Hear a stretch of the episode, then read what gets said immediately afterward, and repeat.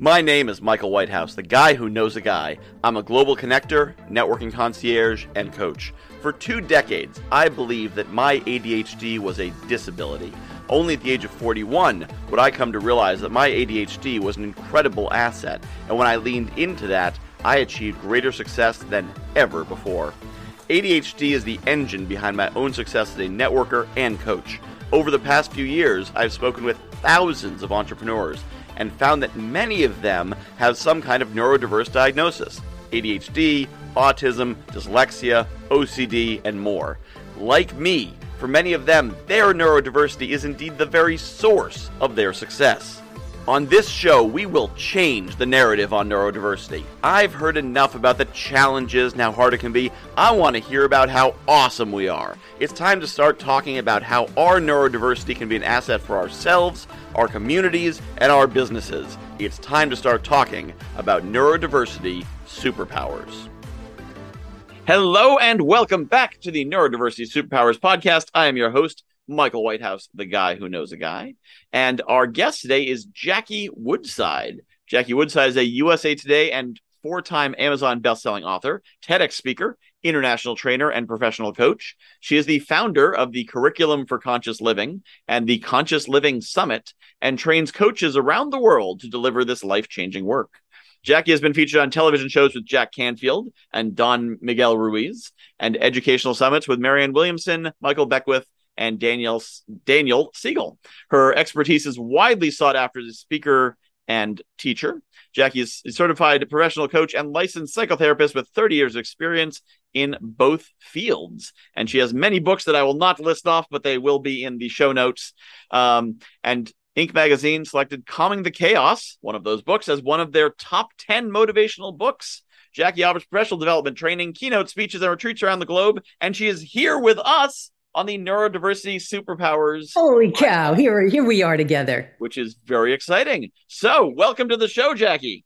It's so great to be here. What a fabulous topic. There's such a need in our world for people to be talking about this space, Michael. So, thank you. I'm honored, thrilled to be here. Thank you for saying so. That's why I'm doing it because people weren't, you know, I, I looked around and I just saw everything about neurodiversity was gloom and doom woe is me it's so hard there's so many challenges. And meanwhile i'm meeting all these people who are successful they're like yeah my adhd made me a millionaire my my autism made me a millionaire my dyslexia made me a millionaire.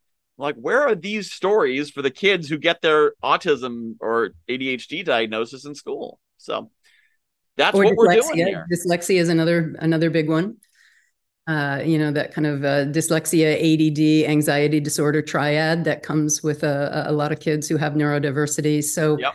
uh, you know, yeah, I'm so I'm um, not only am I neurodiverse, I'm raising a neurodiverse teenage young man. So uh, I have a 17 year old son who goes to the Landmark School in Beverly, Massachusetts, which is a school for kids with neurodiversity, language based learning disabilities, and ADHD or ADD.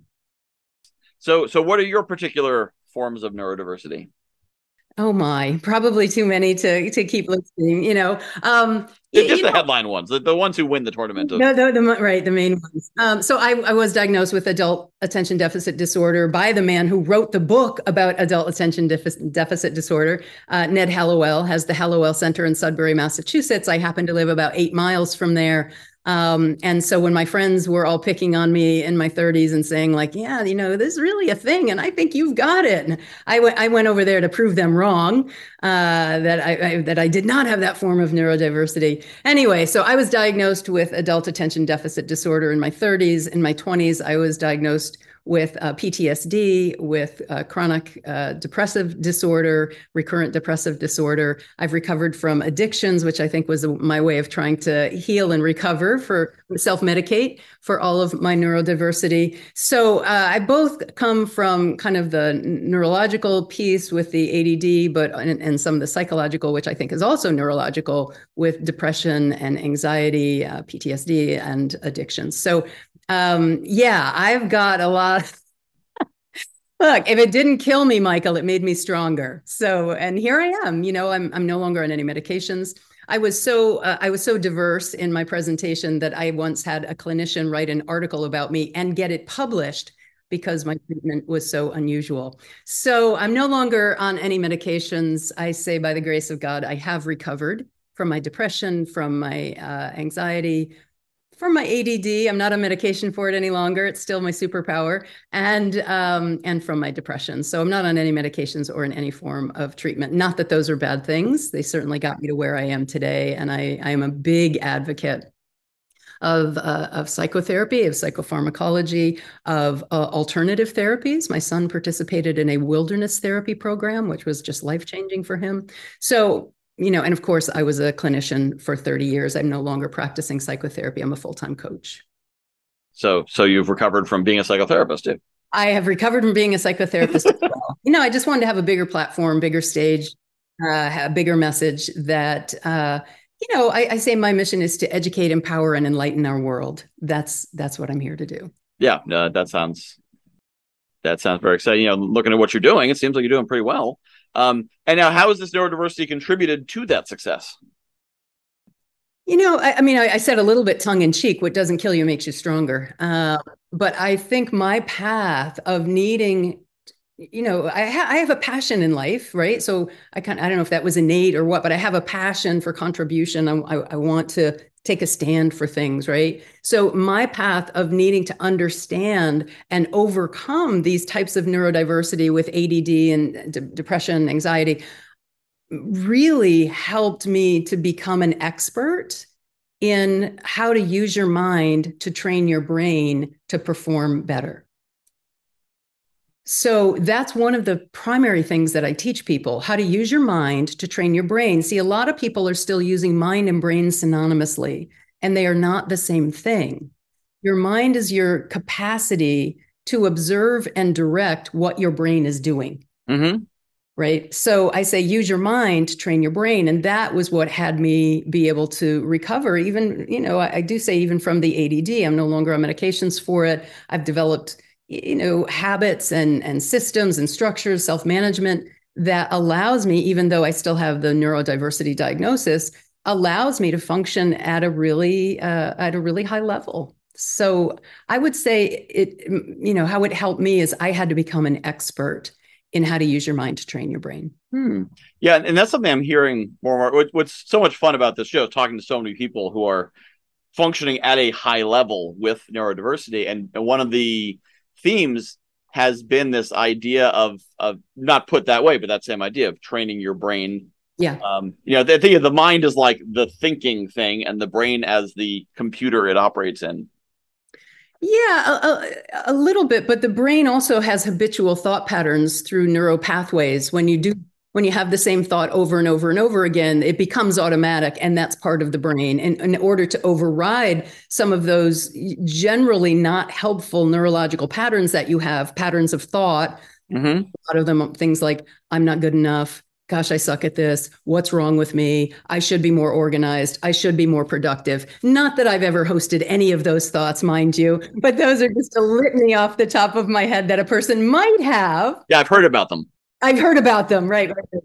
Um, you know, if at any point, uh, in order to to when when a person decides, I, I really need to stop this thing, this thought pattern isn't helpful. That's when you have to kind of use your mind, you use your higher faculty functionings, your executive functionings to say, I'm going to begin programming my mind. And then it's you know, I teach various things. The use of affirmations is one that most people have probably heard of. You know, I'm I'm highly competent, clear, and organized in what I do each day but then there you know then there's going to be part of your brain that's like oh that's such that's such bull. That's not true. You're not that way at all.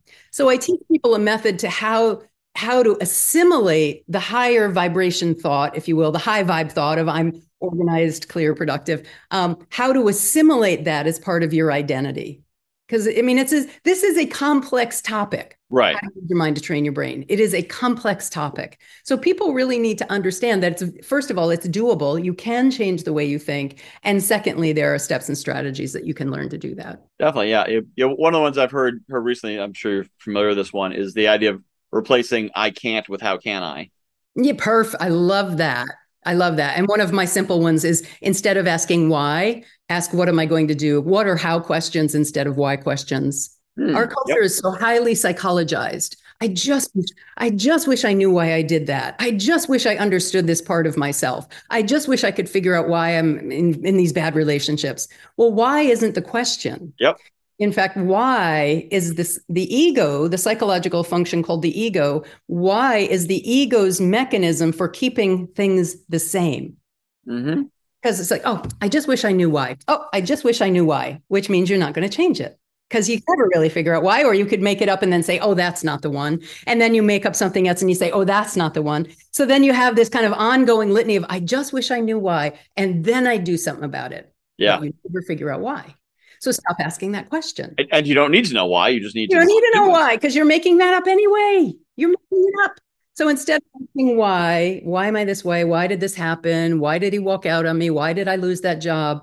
What am I going to do about it? Or Mhm. how can I develop myself so that I'm creating a different experience? Yep. And I, and I I love that that concept of changing the question because that doesn't require you don't have to embrace it. You don't have to. It's just you have to ask a different question. It's a it's a simple habit change than than to go from I'm so disorganized to I am organized.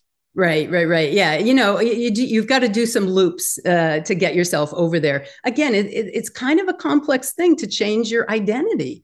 And uh, so, what happens when you go from why to how is then you get confronted with all of the fears and insecurities and beliefs that you have that don't support behavior change. Hmm. So you still even shifting and asking a different question, you know, say somebody's been asking for years, I just wish I knew why I was so disorganized. And then, you know, like, oh, I listened to Jackie on a podcast. I need to say, what am I going to do about it? Well, I'm not that kind of person. I don't know what to do about it. You know, so all of this kind of limitation immediately comes up, which, you know, Michael, I'm a coach, which is why I think coaching is such a powerful process to help people walk through that process of changing their behavior by changing their thoughts, but changing their thoughts by changing their beliefs. Yeah. Yeah, I can see how powerful that is. I, I'm, I'm reminded with the, the the why versus how uh, that for a large portion of the 19th century, they didn't know how steam engines worked. They knew that they worked. They knew how to build them. They didn't know why they worked. So they couldn't make them any better. So the technology plateaued for something like 40 years because nobody knew why steam engines worked. They just knew it worked. And but you know, they built the, the railroad systems throughout Europe and the United States and India and everywhere was built on this technology that nobody actually completely understood how it worked. Oh, that's It didn't matter. They built the the industrial revolution on it because they knew that it worked. They knew, you know, what they could do with it. And they didn't need to dive into like what is the purpose of this engine? Why, why does it happen? They figured it out eventually because they wanted to approve it. Um, and and it's the same thing here. What can I do about it? And then once you're doing it, then you might dive deeper into okay, why did I do that for an additional level of of improvement and you know to to go from kind of a good to great sort of level. But first, you got to get to good. Yeah, yeah, you got to get yourself out of the behavior that's sabotaging you and, and not Mhm. creating the success and happiness that you want. Yeah, yeah, so that's that's that's a very uh, very powerful thing. Um, and so is that that sort of what you did to get to be medication free and manage all your uh, You know, it's one of the many things that I did. Uh-huh. Um, I, I, I would say I dove into a lot of, uh, you know, kind of neurological, maybe maybe some people consider spiritual practices uh, to change my thinking. So I, I uh, another practice of mine that I believe helps my neurology every single day is I, you know, and I know this sounds kind of cliche, but there's so much science behind it. I write a daily gratitude list and not just three or four things, which science shows if you only write down three or four things, that increases uh, your your sense of happiness, your sense of clarity, your your sense of move, making progress toward goals. It even improves your immune functioning. Hmm. I know it's crazy, right? So writing a daily gratitude list, but I write like a journal page, I write a whole page. And so every day I just deeply ground myself in that kind of sense of what's going well, because my depressive ADD mind would always focus on what I'm not doing right or Yep. where, where I'm not doing things well. And a daily gratitude practice really helped re, uh, reorient my mind around what's working and the blessings that I have rather than the self criticism. So that's one of them. And then the other one, I can't say highly enough for people who have neurodiversity. There's so much science behind this, but a, a simple meditation practice makes an enormous difference for people with neurodiversity. Even uh, I, I just want to share the latest research shows neurological benefit is of one minute of meditation three or four times a day is equivalent to the, the neurological benefit of 20 minutes of seated meditation. So, one minute of meditation. Now, most people, when I say this, they're like, I know, Jackie, I've tried meditation. I just can't do it. I'm like, no, that is meditation. meditation is noticing that you can't quiet your mind. That is meditation. Hmm. And you can do that as simply as counting your breath. So if you if you just sit in a you know quiet position, not walking around, although you can do walking meditation, but just sit down and count your breath and you won't get past 3 and your mind is off somewhere.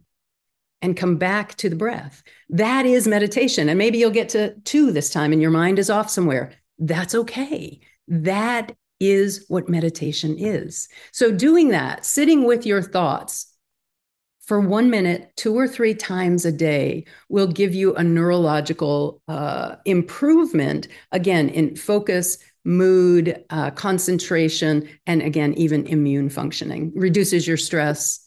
I mean, it's crazy, I know, to think that you could do one thing for two minutes, three minutes a day, mm-hmm. and you get that much benefit, but the science bears it out.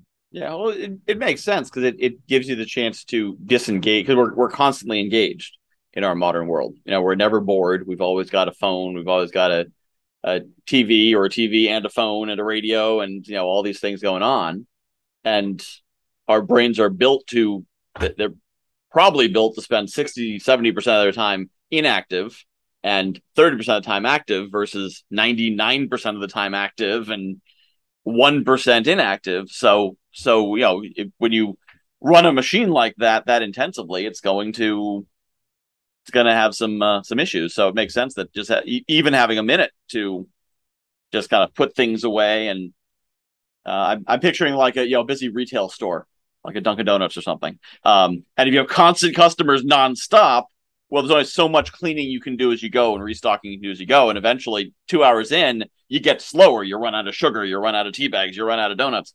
Um, but if the customers stop for two minutes, then you can run around and grab the napkins and grab the sugar and grab some more donuts from the back and and I feel like your brain maybe does that same thing. Yeah, absolutely. It's very cleansing, very it really helps your focus. And the other thing it did for me, especially early on, is it helped me to observe the quality of my thoughts. Mm. I kind of knew that I had a lot of depressive, self-deprecating thoughts, you know, uh, critical, self-critical thoughts, and uh, you know, kind of negative thinking from my depression. I knew that. What I didn't know is that I had equally as many anxious thoughts. I didn't know that about myself. I didn't know that I kind of tended toward ang- the anxious. I thought I just tended toward a, the depressive.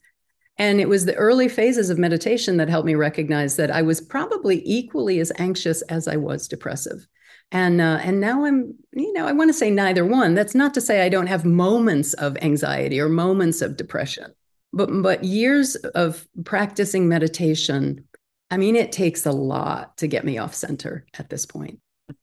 Yeah i've, I've found that with with anxiety that anxiety for me tends to occur with things i'm not looking at. So a bunch of things happen during the day they're not quite resolved so i got to get on the next call or the whatever. And so they never get closed and if I can look at them, okay, what happened with this thing? Okay, this thing that's actually done. Okay, what's this thing? And eh, it doesn't matter. This thing I'll get to tomorrow.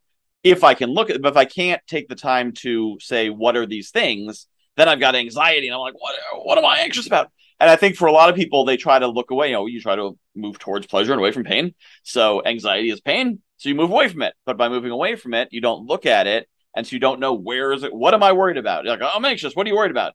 I don't know. Right. Bad things could happen. You know, and, Michael, one of the other things that made a huge difference for me in terms of that, like so much coming at us, and, and this is why my book, Calming the Chaos, won some awards. Um, I teach this method of calming the chaos, which is kind of my life journey, my life story. But one of the things that helps me exactly with what you're saying here with man- managing all the stuff coming at us is daily and weekly planning sessions. Yep. Oh, I love so, those every you know every day you know e- like literally every hour of my day is accounted for. Now people look at that and they're like oh my god that's so rigid. It's not rigid at all. It's my life. If i change my mind i change my schedule.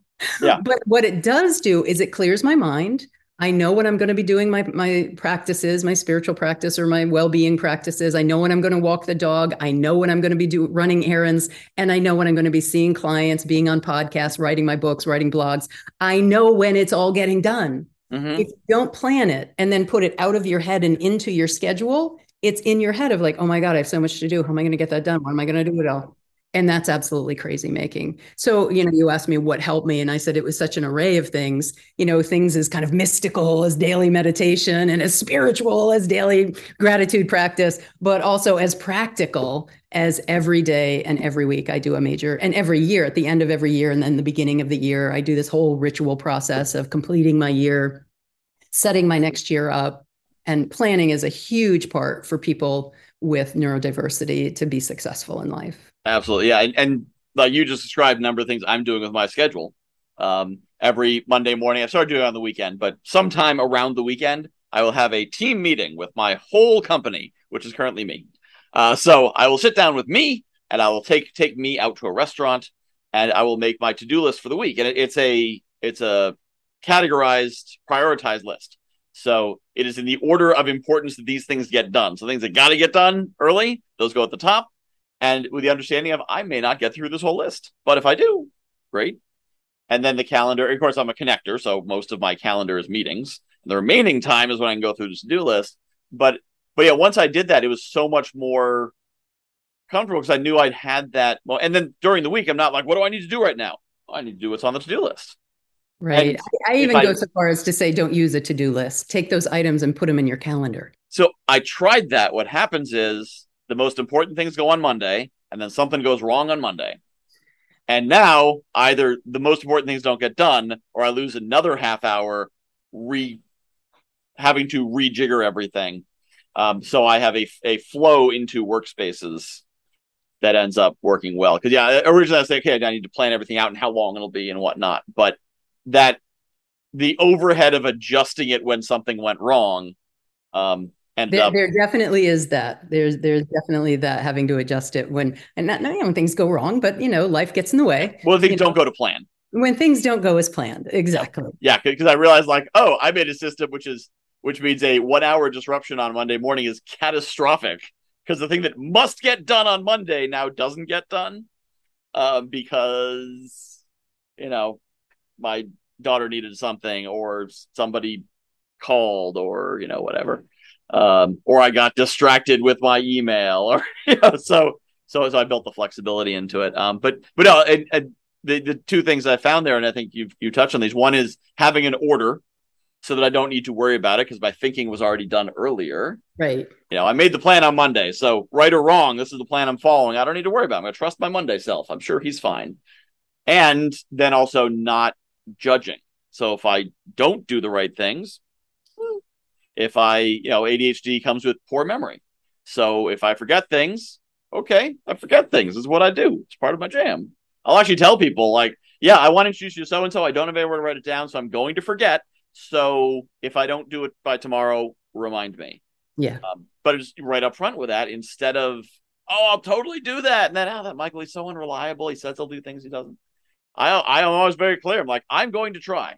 There's a good chance I'll forget, but I'm going to try. So if you want me to do it, remind me. And if you don't care, don't remind me, and we'll both forget, and everyone's happy. Um, but but it's taking the judgment off and not being like what again getting to the what will I do instead of the, the why. You know, it's not why is my memory so bad? Why am I so stupid? It's all right, what am I gonna do? Well, I'm gonna tell you I'm gonna forget. Yep. And so, so, I'm looking at your your list of books here, um, which is the younger self and and actually yeah I, I very much ADD my way through your bio because I'm like that's a list of books we'll get to it later. And then right, I was looking, right right. and I was looking at it and I was like wow this looks really interesting. So you got younger self letters how successful leaders and entrepreneurs turn trials into um, turn trials into triumph which sounds like a lot of fun. Uh, money vibe about financial freedom whether you have money or not calming the chaos and time for change essential skills for managing the inevitable um, so those are all books about living your best life and functioning, but all different. So, was it your intention to write a cycle of how to live your life, or what brought about these four? Yeah, four Michael, thank you for asking. You know, uh, I, I, speak a lot, right? I'm on stages or I'm running programs, and people always say to me, like, wow, Jackie, you're so smart. And I just laugh because I'm like so not smart. And certainly as a neurodiverse person, that was not my identity. So there's one thing I know, and I know it incredibly well, and that is human beings. I understand psychology, neurology, uh, the human functioning, the role of the ego, addictions. Like, I, I don't care what the problem is. You bring it to me, and I will give you a coaching structure to resolve it. I promise you. I don't care what the problem is. Give me, tell me what it is, and I can give you a coaching structure to resolve it. The only question is, will you use that coaching structure? right? Yep. So, so the books really, I, I, just said this to a coaching client today. I, I said, I, I, whispered and I was like, Shh, don't tell anybody this. But really, I only teach one thing, but I have to write it about different topics. so fundamentally, what I teach is how, you know, to teach people how to live more effectively, how to use your mind to train your brain to accomplish what you want to accomplish in life. Um, but, you know, which is what I call raising your consciousness changing how you how you think and perceive the world which is what i call raising your consciousness that's the only thing i really teach but because nobody wakes up in the morning thinking i just wish i could raise my consciousness i had to find ways that i could make the topic sexy and appealing to people so mm-hmm. time money change uh, you know, kind of personal growth, the younger self letters. Those are the things that uh, that people worry about, and those are the things that I've written about. Interesting. Okay, so so it's it's the it's teaching the same lesson four different ways. Uh, you know, fundamentally, yeah. I, okay. I, I, do think that there's like an approach to life. I, I, have a whole program called the Life Design Course, the Curriculum for Conscious Living. It's it, it's an approach to life where you know clarity and taking self responsibility is really the, the central key. But even your ability to be clear and take responsibility, if you don't know how to change your, your thinking and your feelings, you're not going to be as effective as you can be. So those are the areas that i really work in with people in all of you know all of my work all of my coaching. Yeah i love it and and of course you know so often what we do comes from that the underlying structure. So if you don't fix the underlying structure it's going to be a lot i mean i'm finding that with with my physical therapy uh, sciatica is you can go to your chiropractor all day long but if you don't do the physical therapy then two days later, the muscles are going to pull your spine back out of alignment. Exactly you right. have to fix the underlying structure that causes the misalignment. Exactly right. And unfortunately, we're in a time in our kind of our uh, evolution of consciousness, human evolution, where everybody wants the three quick tips to fix this problem. And I think we're going to come back around. It doesn't work that way. You can apply the three quick tips, but if you don't change how you think and how you feel about that thing, you will go back to those behaviors that gave rise to that problem in the first place, whether it's procrastination or overspending or are being argumentative at work, not taking feedback well, whatever it is that's the issue of the hour, that will reemerge if you don't deal with kind of what's underneath it, which is how people think and how they feel and how they perceive the world. It, it's interesting to say because I, I I sort of think of it in reverse, but I guess most people don't. That like the the shortcut I'm looking for is the systemic shortcut. So I don't want to learn the behavior change. I want to learn the other. You know, I want to learn the change change why to how can I, um, or, or, or what should I do, or change can't to how can I, um, because that's something I can easily remember and always do. It's one simple. Anytime you say can't, say how can I instead. Okay, I can remember that rule. Trigger. If I hear the word can't, how can I?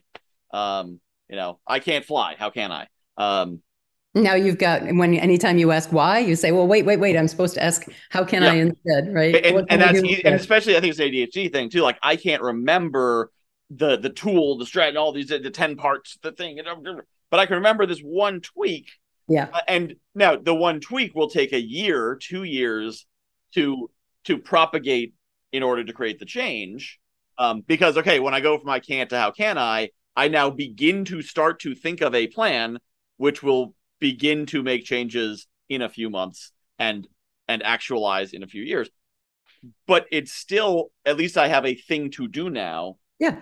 versus the the alternative is i'm going to teach you the 10 magical steps to control your schedule. Well i can't remember 10 of them I remember two of them and it doesn't quite work so i'm not doing all of them and i don't know if i'm doing it right and i'm putting a lot of energy into it and is this energy worth doing?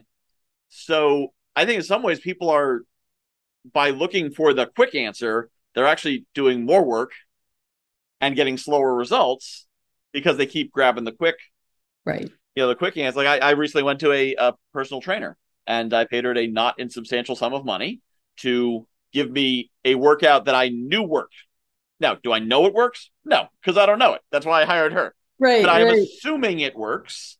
And so she tells me, do these six exercises. I've got a checklist on my phone and I do those six exercises. And I am assuming it works. And I'm doing it, well, I'm three days in. But I think I can do it pretty much every day because I know this is worth doing because I've been told it works. I don't have to remember it. It's in the phone. It's simple. It's systematized. And it could take two years to get all the results I want, but I don't have to worry about it. And that's that's what's huge for me is I don't have to think about it. Pull yeah. out phone, open app, start doing exercises. Yeah, it hurts. Yeah, it's tiring. I mean, it doesn't hurt, but you know, it's it's wears out the muscles. But it's easy because I don't have to think about it. That's the hard part. Is like, what am I doing? What's next? And so I, I think you know, providing that solution um, is and and I, I think you're right. People aren't thinking, give me the answer to follow. Just let me trust you. They're thinking, give me the magical solution that'll change everything now. Yeah. This is one of my other favorite coaching quips. Everybody wants a new life, but nobody wants to change. Yep. Everybody wants a new life. Everyone wants to feel better and have more money and be sexier, but nobody wants to change. Go to the gym or start, you know, working, thinking differently and being masterful about your thoughts and feelings and schedule. And yeah, you know, if you want a different life, you you may have to invest a little bit of time and energy and effort into creating that. Yeah. Yeah, that is definitely hugely true. So for anyone who's listening who maybe has been diagnosed with some sort of neurodiversity um, and is thinking that they are disabled and challenged, uh, what would your message be be them, especially someone who's maybe school age, college age, and yeah, they just yeah. found out they have a learning disability. Right, right. My son is in that camp for sure. Um, so you know, be careful not to believe everything you think. If you start creating an identity that says I have this problem, and you create your identity around that, it's going to become a bigger problem. Mm-hmm. So instead of asking, you know, how am I impaired or how am I different, you know, start asking how does what I'm doing work, and uh, you know, what's what's about this condition makes me, you know, unique and uh, and and strong and capable. Because the you know the, there's a flip side to every condition, and you know, being neurodiverse has its blessings with it, and uh, you know, learning disability, I think, is a misnomer. You have learning differences. Mm-hmm. And when you're in settings that match how you learn, you will thrive. I love it. Yeah. Yeah. Then the focusing on where's my superpower, not yeah. how am I broken? I, and I found that so so my, my daughter probably has ADHD uh, because I've got it. My wife probably has it. So uh, my daughter probably has it too. But no one at her school has said anything yet because it's more uh, it's a public school but it's a more progressive school.